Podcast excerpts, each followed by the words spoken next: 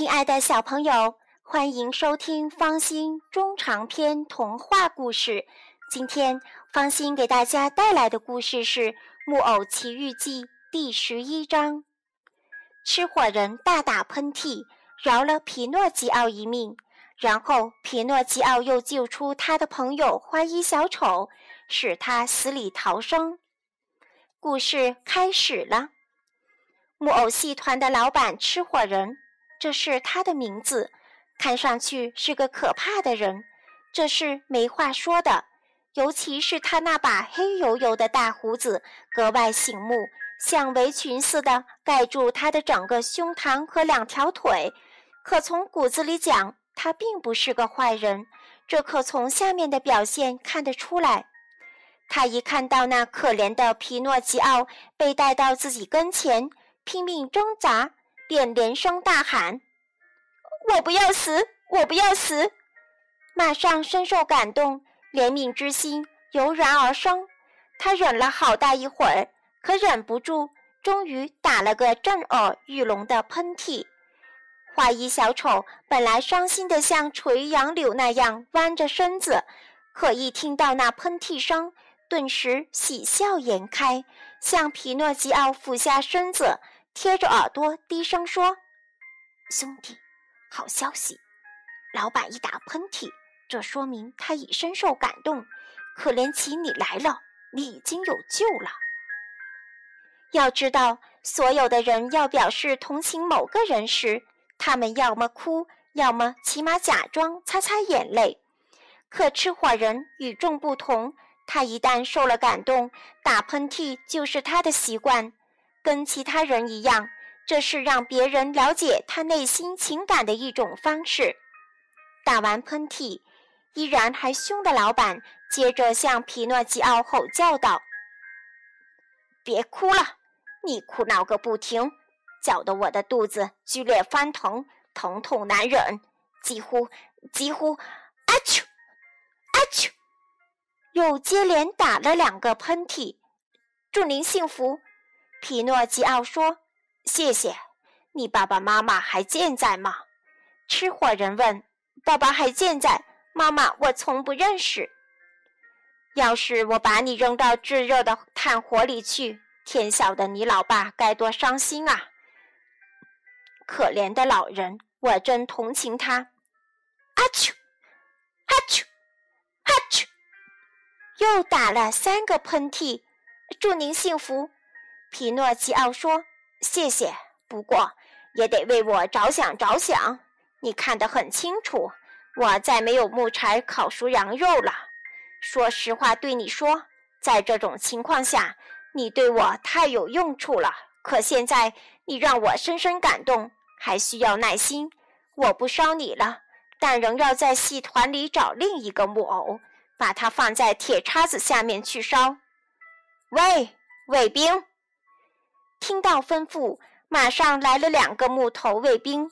他俩个子高高的，干瘦干瘦的，头戴卫兵帽，手握出鞘的军刀。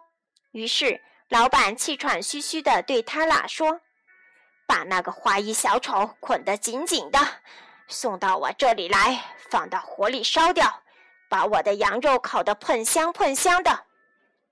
请诸位想象。”可怜的花衣小丑是个什么样子吧？他吓得魂不附体，两腿瘫软，一下子栽个嘴啃泥。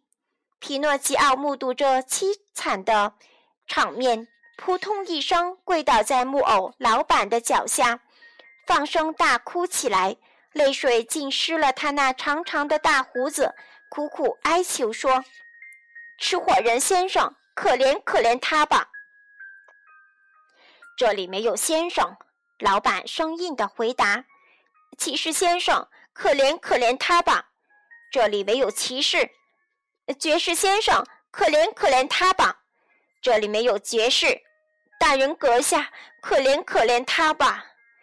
老板一听到有人叫他大人阁下，宽大的嘴巴变小变圆了，他本人一下子也变得更慈祥、更和蔼可亲了。于是问皮诺基奥：“好吧，你求我干什么？我求你对可怜的花衣小丑开开恩。这个恩可开不得，要是我饶你一命，就得把它放在火上烧，因为我要烤好这只羊。这么说，皮诺吉奥站了起来，扔掉面包芯帽子，自豪地喊道：“这么说，我知道我该做什么了。卫兵先生，来吧，把我捆起来，扔到火里去。不可怜的花衣小丑，我真正的朋友为我去死是不公平的。”这些话说的声音很大，慷慨激昂，语气豪迈，使所有目睹这一场面的木偶都哭起来。两个卫兵虽然是木头做的，也哭得像两只吃奶的羊羔。吃货人开头固执己见，无动于衷，冷得像冰块一样。可慢慢的、慢慢的受了感动，又打起了喷嚏。打完四五个喷嚏后，他热情地张开双臂。对皮诺皮诺基奥说：“你是个非常好的孩子，过来吻我一口。”皮诺基奥跑过去，活像一只松鼠，顺着老板的大胡子向上爬，爬呀爬呀，在他的鼻子尖上给了最温柔的一吻。这么说，您开恩了？可怜巴巴的花衣小丑问，声音细得刚刚能听得到：“开恩了。”吃货人回答说，接着又叹了口气，摇头晃脑说：“没办法，今晚我只好吃半生不熟的羊肉了。可下一次碰上谁，谁就倒霉。”听说给花衣小丑开了恩，木偶们都争先恐后地跑上戏台，像开盛大的晚会那样，点上气灯，开亮吊灯，又跳又舞。天亮了。他们还手舞足蹈呢。亲爱的小朋友，你想知道接下来发生什么事吗？那么，请继续收听方心中长篇童话故事。再见。